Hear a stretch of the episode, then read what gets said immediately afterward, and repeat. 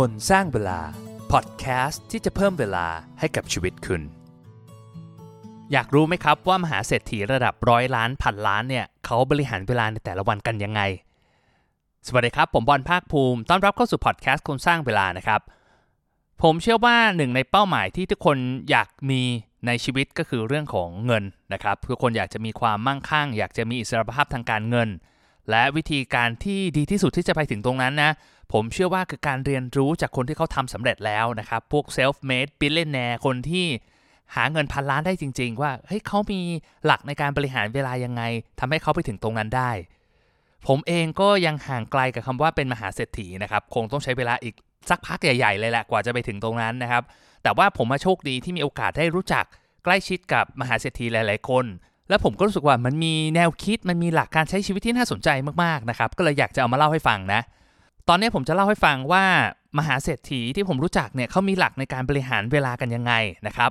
และคนที่ยังไม่ได้เป็นมหาเศรษฐีคนธรรมดาธรรมดาอย่างเราเนี่ยจะเอาหลักการตรงนี้ไปใช้ได้ยังไงแต่ก่อนจะเริ่มนะครับถ้าใครยังไม่ได้กดติดตามคนสร้างเวลานะครับก็อยากให้ช่วยกดติดตามให้ด้วยนะและที่สำคัญคือถ้าชอบคอนเทนต์ดีๆแบบนี้อยากให้ช่วยแชร์ให้เพื่อนให้คนรู้จักคนรู้ใจฟังนะครับผมจะได้มีกำลังใจในการทำคอนเทนต์ดีๆแบบนี้ออกมาอีกนะครับไปฟังกันเลยครับกับเคล็ดลับในการบริหารเวลาของเศรษฐีพันล้านข้อแรกนะครับผมคิดว่าหลักที่ผมเห็นแล้วมันชัดเจนที่สุดเป็นแพทเทิร์นที่ผมคิดว่าแทบจะทุกคนที่มีตรงนี้นะครับก็คือว่าทุกคนมีภาพฝันที่ชัดและนึกถึงมันตลอดเวลาคำว่าภาพฝันเนี่ยมันนึกภาพเหมือนกับเป็น life goal life mission นะครับว่าแบบไอ้ภาพฝันในใจเนี่ยแบบเฮ้ยเราจะไปถึงตรงไหนนะเป็นนักลงทุนก็มองเห็นภาพตัวเองเฮ้ยอยากจะมีเงินพันล้านอยากจะมีอิสรภาพทางการเงินทำธุรกิจก็อยากจะเป็นอันดับหนึ่งในอินดัสทรีนี้อยากจะเป็นผู้บุกเบิกในอินดัสทรีใหม่ๆนะครับแล้วคนเหล่านี้นะครับผมสังเกตดูจะเป็นคนที่ชอบการไปถึงเป้าหมายอะครับถ้าเปรียบกับคนที่เดินเขาละกันก็คือเป็นคนที่พอปีนเขาเสร็จลูกนึงพักสักแป๊บนึงก็เริ่มมองหาเขาลูกต่อไปในการที่จะปีนนะครับเขาชอบความท้าทายเขาชอบการประจนภัยนะครับลุยไปให้ถึงเป้าหมายไปให้ถึงยอดเขาซึ่งมหาเศรษฐีหลายๆคนที่ผมรู้จักเนี่ยก็คือจะพูดถึงเรื่องงานคิดถึงเรื่องงานเหมือนลงมือทำตลอดเวลานะครับคือมีคิดถึงไอเดียโปรเจกต์ใหม่ๆคิดถึงไอเดียการลงทุนใหม่ๆตลอดเวลานะครับผมเองบางทีก็สงสัยนะว่าเฮ้ยทำไมเขามีเงินเยอะขนาดนี้แล้วทำไมเขาถึงไม่หยุดนะครับตอนแรกผมก็ยังไม่ค่อยเข้าใจพอถึงจุดหนึ่งผมรู้สึกว่าสำหรับมหาเศรษฐีเหล่านี้แล้วเนี่ยตรงนี้มันเหมือนกับเป็นเกมอะครับมันเป็นเกมชีวิตที่เขารู้สึกว่าเฮ้ยเขาเขาสนุกกับมันเขาคิดแล้วว่าเฮ้ยสิ่งเหล่านี้มันเป็นคอมบิเนชันกันระหว่างสิ่งที่เขาชอบเป็นสิ่งที่เขาทำได้ดี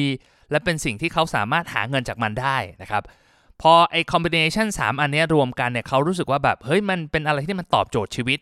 ซึ่งหลักตรงนี้มันก็จะคล้ายๆกับอิคิไกใช่ไหมที่มันมีหลักมีวงกลมสี่วงนะครับมันจะมีอีกวงหนึ่งเรื่องของว่าเฮ้ยไอสิ่งที่เราทำเนี่ยมันเป็นสิ่งที่โลกต้องการเป็นสิ่งที่เป็นประโยชน์กับคนอื่นหรือเปล่านะซึ่งสำหรับผมผมสังเกตว่าไอไอสามสี่วงเนี่ยที่มันประกอบร่างมาเนี่ยมันจะเป็นการสร้างเขาเรียก life mission อะหรือว่าภาพฝันในชีวิตของเหล่ามหาเศรษฐีตรงนี้นะครับว่าเฮ้ยภาพฝันเขาชัดเขารู้สึกว่าเออเขาทำได้ดีเขาทำได้ประสบความสำเร็จแล้วเขาทำแล้วมันได้ผลตอบแทนกลับมาเนี่ยเขาก็ยิ่งอยากทำมันมากขึ้นแล้วคนธรรมดาธรรมดาอย่างเราเนี่ยจะเรียนรู้จากสิ่งเหล่านี้ได้ยังไงนะครับผมคิดว่าอย่างที่ผมบอกไปเราก็ต้องมองหาครับไอ้ไอ้เป้าหมายชีวิตตรงเนี้ยนะครับว่าเฮ้ยอะไรมันคือสิ่งที่เราชอบมันคือสิ่งที่เราทำได้ดีมันคือสิ่งที่ทำแล้วมันสร้างผลตอบแทนได้และเป็นสิ่งที่โลกต้องการอ่ะ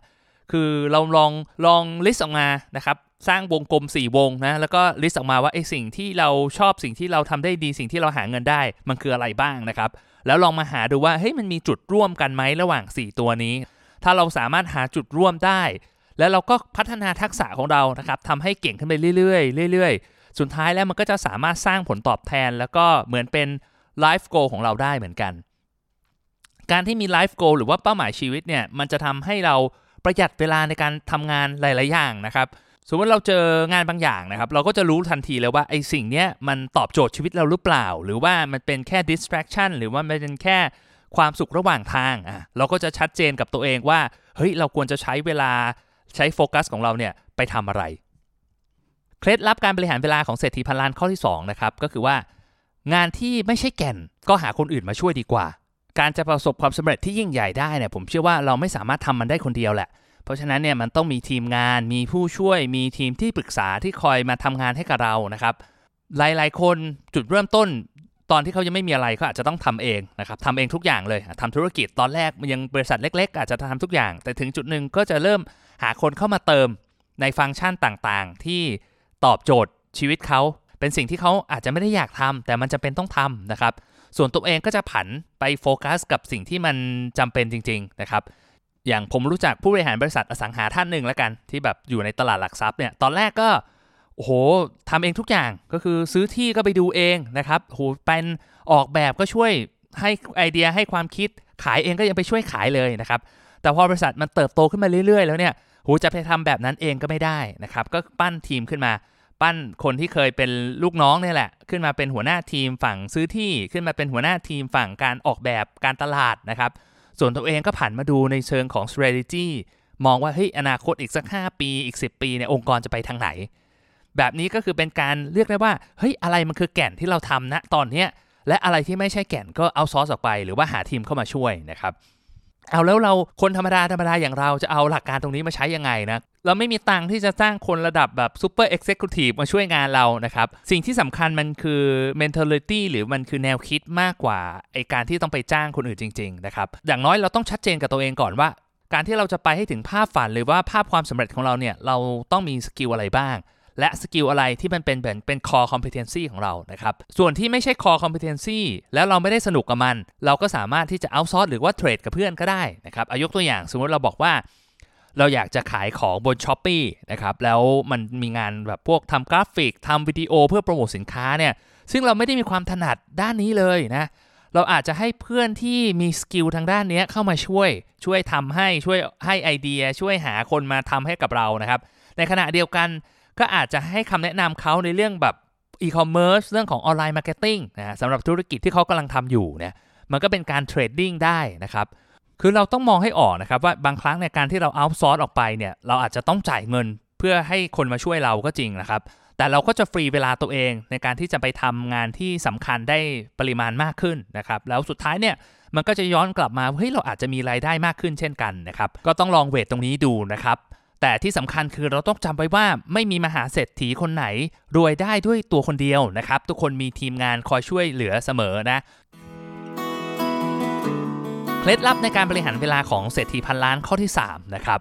คือต้องมีงานอดิเรกอ่ะหรือว่าเป็นแพชชั่นที่สองที่นอกเหนือจากงานเอออันนี้มันผมสังเกตแล้วมันเป็นแบบนี้ส่วนมากเลยร้อยละ แปดสิบเก้าสิบเปอร์เซ็นต์เพราะว่าอะไรคืออย่างที่บอกไปการที่จะมาเป็นเศรษฐีพันล้านได้เนี่ยเป็นมหาเศรษฐีเนี่ยมันต้องคิดถึงเรื่องงานตลอดเวลาถูกไหมครับแล้วแล้วที่สำคัญคือคนที่รวยได้ระดับเนี้ยส่วนมากไม่ใช่มนุษย์เงินเดือนแหละก็จะเป็นเจ้าของกิจการหรือว่าเป็นนักลงทุนนะครับไม่ว่าลงทุนในหุ้นหรืออสังหาอะไรพวกเนี้ยเขาก็จะคิดถึงเรื่องเรื่องพวกนี้ตลอดเวลาหมายถึงว่ามันไม่มีคำว่าแบบเฮ้ยจันทร์ถึงศุกร์อ่าพอหลังจากวันศุกร์ห้าโมงเขาเลิกคิดวันศุกร์ตอนกลางคืนก็ยังคิดวันเสาร์วันอาทิตย์นะฮะตอนอาบน้ำก็ยังคิดตอนตื่นขึ้นมาก็ยังคิดนะครับเขาคิดถึงเรื่องพวกนี้ตลอดเวลามันเลยต้องมีอะไรบางอย่างเข้ามาเพื่อที่จะเบรกให้เขาพักอะจากการที่คิดถึงเรื่องนี้ตลอดเวลานะครับก็มีหลายอย่างนะบางคนก็ออกกำลังกายนะครับไปวิ่งขี่จักรยานเล่นเวทออกกำลังนะครับบางคนก็ไปปฏิบัติธรรมไปทำบุญบางคนไปซื้อที่แล้วก็ทำสวนอ่าบางคนก็ตกแต่งบ้านตัวเองเอ่อรีโนเวทเองอะไรพวกนี้นะครับ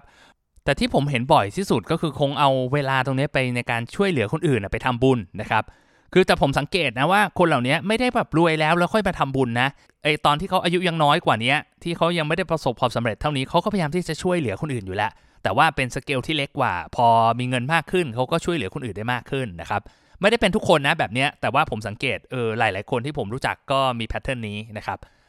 แต่ก็มีเหมือนกันนะเศรษฐีพันล้านที่ไม่ทำอะไรเลยนอกจากเรื่องงานเป็นคนที่ไม่มีงานอดิเรกหรือว่าไม่มี second passion นะครับกลุ่มเนี้ยเท่าที่ผมสังเกตก็คือจะมีปัญหาเรื่องสุขภาพนะครับแล้วก็อาจจะมีปัญหาเรื่องความสัมพันธ์กับคนรอบข้างแล้วก็ที่สำคัญเท่าที่ผมคุยด้วยเขารู้สึกไม่ค่อยแฮปปี้กับชีวิตเท่าไหร่คือเหมือนในหัวเขาจะมีแต่เรื่องงานงานงานงานนะครับเขาจะ enjoy ชีวิตไม่ค่อยเป็นนะไม่มีคำพูดหนึ่งครับของโทนี่โรบินส์เขาเคยบอกว่าความสำเร็จคือศาสตร์ความสุขคือศิลป์นะครับแปลว่า การที่จะได้ความสำเร็จมานั้นมันอาจจะมีสูตรที่ตายตัวกว่าการที่เราจะมองหาความสุขในชีวิตนะครับเราจะเรียนรู้ยังไงได้บ้างนะในฐานะคนธรรมดาธรรมดาอย่างเราเนี่ยผมคิดว่าไม่ว่าเราเราไม่ต้องรอให้มีเงินพันล้านหมื่นล้านก่อนแล้วค่อยมองหางานอดิเรกในชีวิตของเรานะครับลองมองดูว่าเฮ้ยอะไรที่มันเติมไฟเติมพลังใจให้กับเราได้บ้างนะไม่ว่าจะเป็นการออกกำลังกายปฏิบัติธรรมทำอะไรก็ได้ที่เราชอบอ่ะมันไม่จำเป็นต้องหารายได้ให้กับเราแต่เป็นสิ่งที่ทำให้เราแบบมีความสุขแล้วอยู่กับมันได้นะครับเป็นสิ่งที่ทำให้เราแบบเฮ้ยพักจากเรื่องงานจากเรื่องเครียดไปทำไอสิ่งที่เราชอบนะอย่างผมเองเนี่ยตอนนี้ก็รู้สึกว่าเฮ้ยการได้ไปออกกำลังกายไปเล่นบาสไปวิ่งโยคะหรือว่าเล่นกับลูกอะไรพวกนี้มันเป็นสิ่งที่ทำให้ผมมีความสุขนะครับและอีกอย่างหนึ่งคือการทำพอดแคสต์เนี่ยก็เป็นอีกอย่างหนึ่งที่ผมรู้สึกว่ามันเป็นงานอดิเรกที่บางทีผมใช้เวลามากกว่างานประจำด้วยนะครับแต่รู้สึกว่าเฮ้ยทำแล้วมันแบบมีมีนิ่งอ่ะมันมีความหมายกับชีวิตผมนะก็ลองดูว่าอะไรมันคือสิ่งที่เราทำแล้วมันตอบโจทย์ชีวิตหามันให้เจอนะครับเมื่อคุณมีเงินมากกว่านี้เมื่อคุณอายุมากกว่านี้สิ่งนี้มันจะมีประโยชน์กับคุณมากๆเลยเคล็ดลับในการบริหารเวลาของเศรษฐีพันล้านข้อที่สี่นะครับก็คือมหาเศรษฐีเนี่ยมักจะใช้เวลาในการสร้างคอนเนคชั่นนะครับสร้างความสัมพันธ์ใหม่ๆมองหาโอกาสใหม่ๆอยู่เสมอคือเขาจะชอบเข้าคลาสร่วมงานกับสมาคมต่างๆเพื่อสร้างคอมมูนิตี้สร้างความสัมพันธ์ relationship นะซึ่งเอาจริงๆนะถ้ามองจากคนภายนอกเนี่ยเขาจะมองว่าแบบเฮ้ยมันเป็นเรื่องของธุรกิจว่าวะแบบเอ้ยต้องหาคอนเนคชั่นทำธุรกิจใหม่ๆทำแบบจอยเวนเจอร์ทำโน่นทำนี่ส่วนหนึ่งผมคิดว่าใช่นะครับก็คือมันเป็นเรื่องของคอนเนคชั่นแหละมันบางครั้งเนี่ยเขาเรียกว่า know how ไม่มีทางที่จะสู้ know who ถูกไหม know who คือรู้จักคนเนี่ยบางครั้งมันมันต่อยอดมันไปได้เร็วกว่าการที่แบบจะต้องเริ่มต้นจากศูนย์นะครับอันเนี้ยอันเนี้ยจริงเลยผมไม่เถียงแต่บางครั้งเนี่ยผมสังเกตว่าการไปสร้างคอนเนคชันของมหาเศรษฐีพวกเนี้ยมันก็เป็นเหมือนเป็นการหาเพื่อนอะที่เขาสามารถคุยด้วยได้ต้องเข้าใจนะว่าคนระดับเนี้ยก็คือส่วนมากก็จะเป็นแบบลีดเดอร์ขององค์กรเป็นเป็นคนที่มีหน้ามีตาในสังคมอะคือการที่เขาจะมีเพื่อนที่เขาสามารถเล่าเรื่องโน้นเรื่องนี้ให้ฟังได้โดยไม่ต้องห่วงว่าเฮ้ยคนอื่นจะไปนินทาลับหลังเนี่ยมันก็เป็นสิ่งที่เขาต้องการเหมือนกันสำหรับผมเองนะครับที่มีโอกาสไปร่วมงานในฐานะกรรมการของสมาคมนักลงทุนเน้นคุณค่าหรือว่าไทย วี ไอ เนี่ยครับผมก็มีโอกาสได้รู้จักผู้มหาเศรษฐีหลายๆคนนะที่เป็นกรรมการด้วยกันแล้วผมก็รู้สึกว่าเฮ้ยเขาดูมีความสุขดีอ่ะกับการที่ได้เหมือนมีกิจกรรมทำที่มันไม่ได้เกี่ยวกับเรื่องการลงทุนซะทีเดียวในขณะเดียวกันก็มีคนที่เหมือนเป็น like minded people คือแบบคนที่คิดอะไรคล้ายๆกันมาแชร์กันมามาแลกเปลี่ยนไอเดียไปไปทริปด้วยกันไปทำกิจกรรม ซี เอส อาร์ ด้วยกันนะครับมันก็ทำให้เขาได้เหมือนกับค้นพบอะไรใหม่ๆนะครับมีกิจกรรมทำสนุกๆมีคอนเนคชั่นมีบอนดิ้งกับกับคนในสังคมเดียวกันในกลุ่มเดียวกันนะครับแล้วคนธรรมดาอย่างเราจะเรียนรู้จากตรงนี้ได้ยังไงนะครับผมคิดว่าเรื่องของคอนเนคชั่นเนี่ยมันไม่จำเป็นต้องสำหรับผู้เศรษฐีพันล้านหรือว่า ซี อี โอ Executive ระดับสูงนะครับเราสามารถสร้างคอนเนคชั่นได้นะเราจะสร้างยังไงแล้วสร้างกับใครเนี่ยเป็นเรื่องสำคัญนะครับผมคิดว่าข้อแรกมันต้องมาซะก่อนนะคืออิคิไกของเราคืออะไรอะไรมันคือแก่นคือสิ่งที่เราอยากจะทำจริงๆในชีวิตนะครับแล้วเราก็เอาตัวเราไปคลุกคลีกับคนในวงการนั้นๆน่ะนะครับอย่างผมเองทำพอดแคสต์ผมแฮปปี้มากมีโอกาสได้รู้จักพี่ๆเพื่อนๆน้องๆในวงการเดียวกันนะครับรู้สึกเอ้ยมันมีเรื่องที่คุยกันได้อะแลกเปลี่ยนกันได้นะครับก็มีความสุขขึ้นก็มองหาดูครับว่าอะไรมันคือไอสิ่งที่เราชอบแล้วก็ลองไปคลุกคลีกับตรงนั้นดูเคล็ดลับในการบริหารเวลาของเศรษฐีพันล้านข้อสุดท้ายนะครับก็คือให้เวลากับครอบครัวและการออกกำลังกายผมสังเกตว่าคนที่เป็นมหาเศรษฐีส่วนมากเนี่ยมักจะให้เวลาและความสำคัญกับสองเรื่องนี้มากเพราะว่าอะไรรู้ไหมเพราะว่าถึงจุดนึงอ่ะเขาเข้าใจว่าเฮ้ยเงินไม่สามารถซื้อได้ทุกอย่างมันมีอีกหลายหลายอย่างที่ไม่สามารถซื้อได้นะคือการมีเงินเยอะๆเนี่ยมันอาจจะซื้อคอร์ส anti aging ไปตรวจสุขภาพครั้งละหลายแสนฉีดสเต็มเซลล์ครั้งละล้านได้แต่ถ้าเราไม่ดูแลตัวเองยังทานอาหารที่ไม่มีประโยชน์ไม่ออกกำลังกายสุดท้ายร่างกายมันก็พังอยู่ดีนะครับหรือว่าเราอาจจะซื้อกระเป๋าแบบใบหนึ่งหลายแสนให้กับภรรยาซื้อซุปเปอร์คาร์ให้ลูกขับแต่เราก็ไม่สามารถซื้อความรักจากเขาได้อะผมคิดว่ามหาเศรษฐีทุกคนเข้าใจตรงนี้นะแต่จะทำได้หรือเปล่ามันก็อีกเรื่องนึงเพราะว่าบางครั้งเนี่ยการแก้ปัญหาด้วยเงินมันก็ดูเหมือนจะง่ายกว่าเนอะการจะออกไปวิ่งทุกเช้าแบบคุมอาหารอะไรพวกนี้มันฟังดูเหนื่อยอะเทียบกับการที่เราไปจ่ายเงินซื้อคอร์สลดน้ำหนักราคาล้านหนึ่งเนี้ยรู้สึกว่าโหเขาการันตีว่าลดได้แน่นอนอะไรเงี้ยมันรู้สึกว่าการใช้เงินแก้ปัญหามันง่ายกว่าหรือแบบอย่างเรื่องลูกเนี้ยเราการที่ซื้อของแพงๆให้กับเขานะครับมันง่ายกว่าการที่เราจะแบบใช้เวลากับเขา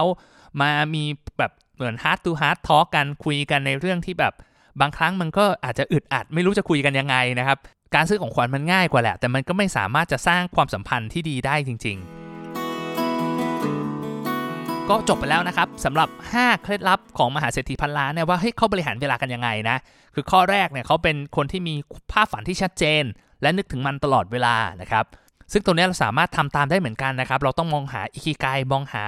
ไลฟ์มิชชั่นไลฟ์โกของเราให้เจอนะเป็นสิ่งที่เราชอบสิ่งที่เราทำได้ดีสิ่งที่เราทำแล้วมันสามารถสร้างรายได้ให้กับเราได้นะครับข้อที่สองคืองานที่มันไม่ใช่แก่นก็หาคนอื่นมาช่วยทำดีกว่านะครับก็คือเราไม่มีทางรวยได้จากการทำคนเดียวอ่ะไม่มีมหาเศรษฐีคนไหนที่แบบเฮ้ยรวยได้ด้วยตัวคนเดียวแล้วไม่มีคนช่วยเหลือเลยนะครับเราก็ต้องมองหาโอกาสที่เราจะให้เอาซอร์สมันออกไปยังไงให้ทำเทรดดิ้งกันยังไงให้เราสามารถโฟกัสกับงานสำคัญของเราได้มากขึ้นนะครับข้อที่สามมองหางานอดิเรกหรือว่า second passion ที่มันนอกเหนือจากงานการที่เราจะทำได้อย่างยั่งยืนน่ะจะคิดถึงแต่เรื่องงานอย่างเดียวมันไปไปไม่ได้หรอกนะครับก็มองหางานอดิเรกที่มันตอบโจทย์ชีวิตทำให้เราสามารถมีชีวิตที่มีความสุขแล้วก็ผ่อนคลายจากไอ้ตัวงานของเราได้นะข้อสี่ใช้เวลาในการสร้างคอนเนคชันนะครับก็คือนอกจากเรื่องของธุรกิจเรื่องของการเงินแล้วเนี่ยมันเป็นเรื่องของความสุขด้วยการที่มีเพื่อนที่แลกเปลี่ยนไอเดียอะไรกันได้เนี่ยมันทำให้ชีวิตของเราเต็มมากขึ้นนะครับแล้วก็ข้อสุดท้ายให้เวลากับครอบครัวและการออกกำลังกายนะถึงจุดหนึ่งมันมีหลายอย่างที่เงินซื้อไม่ได้นะครับครอบครัวและสุขภาพเนี่ยมันคือสองสิ่งนั้นนะครับก็สุดท้ายนะผมอยากจะบอกว่าไม่ว่าสถานการณ์การเงินของคุณเป็นยังไงในตอนนี้นะผมเชื่อว่าถ้าเราเอาหลักตรงนี้ไปใช้อ่ะมันจะทำให้เรามั่งคั่งแล้วก็มีความสุขมากขึ้นได้แน่นอนทิ้งท้ายด้วยคำพูดนี้ครับจากบิลเกตส์เขาบอกว่าถ้าเราเกิดมาจนเนี่ยมันไม่ใช่ความผิดของเราแต่ถ้าเราตายจนเนี่ยมันคือความผิดของเราหลายคนอาจจะบอกว่าเฮ้ยมันบิลเกตส์เนี่ยพูดได้นี่นะครับแต่อย่าลืมนะครับว่ามหาเศรษฐีทุกคนเนี่ยเริ่มต้นก็เป็นคนที่ไม่ได้รวยสักเท่าไหร่แหละก็เริ่มต้นจากเงินน้อยๆเป็นคนธรรมดาเหมือนกับเราๆเนี่ยแหละไม่มีใครรู้จักเพราะฉะนั้นเนี่ยถ้าเขาทำได้เราก็สามารถทำได้เช่นกันก็เป็นกำลังใจให้กับทุกคนนะครับแล้วก็หวังว่าทุกคนจะประสบความสำเร็จทางการเงินอย่างที่ตั้งเป้าหมายไว้นะแล้วพบกันใหม่นะครับผมบอลคนสร้างเวลาสวัสดีครับ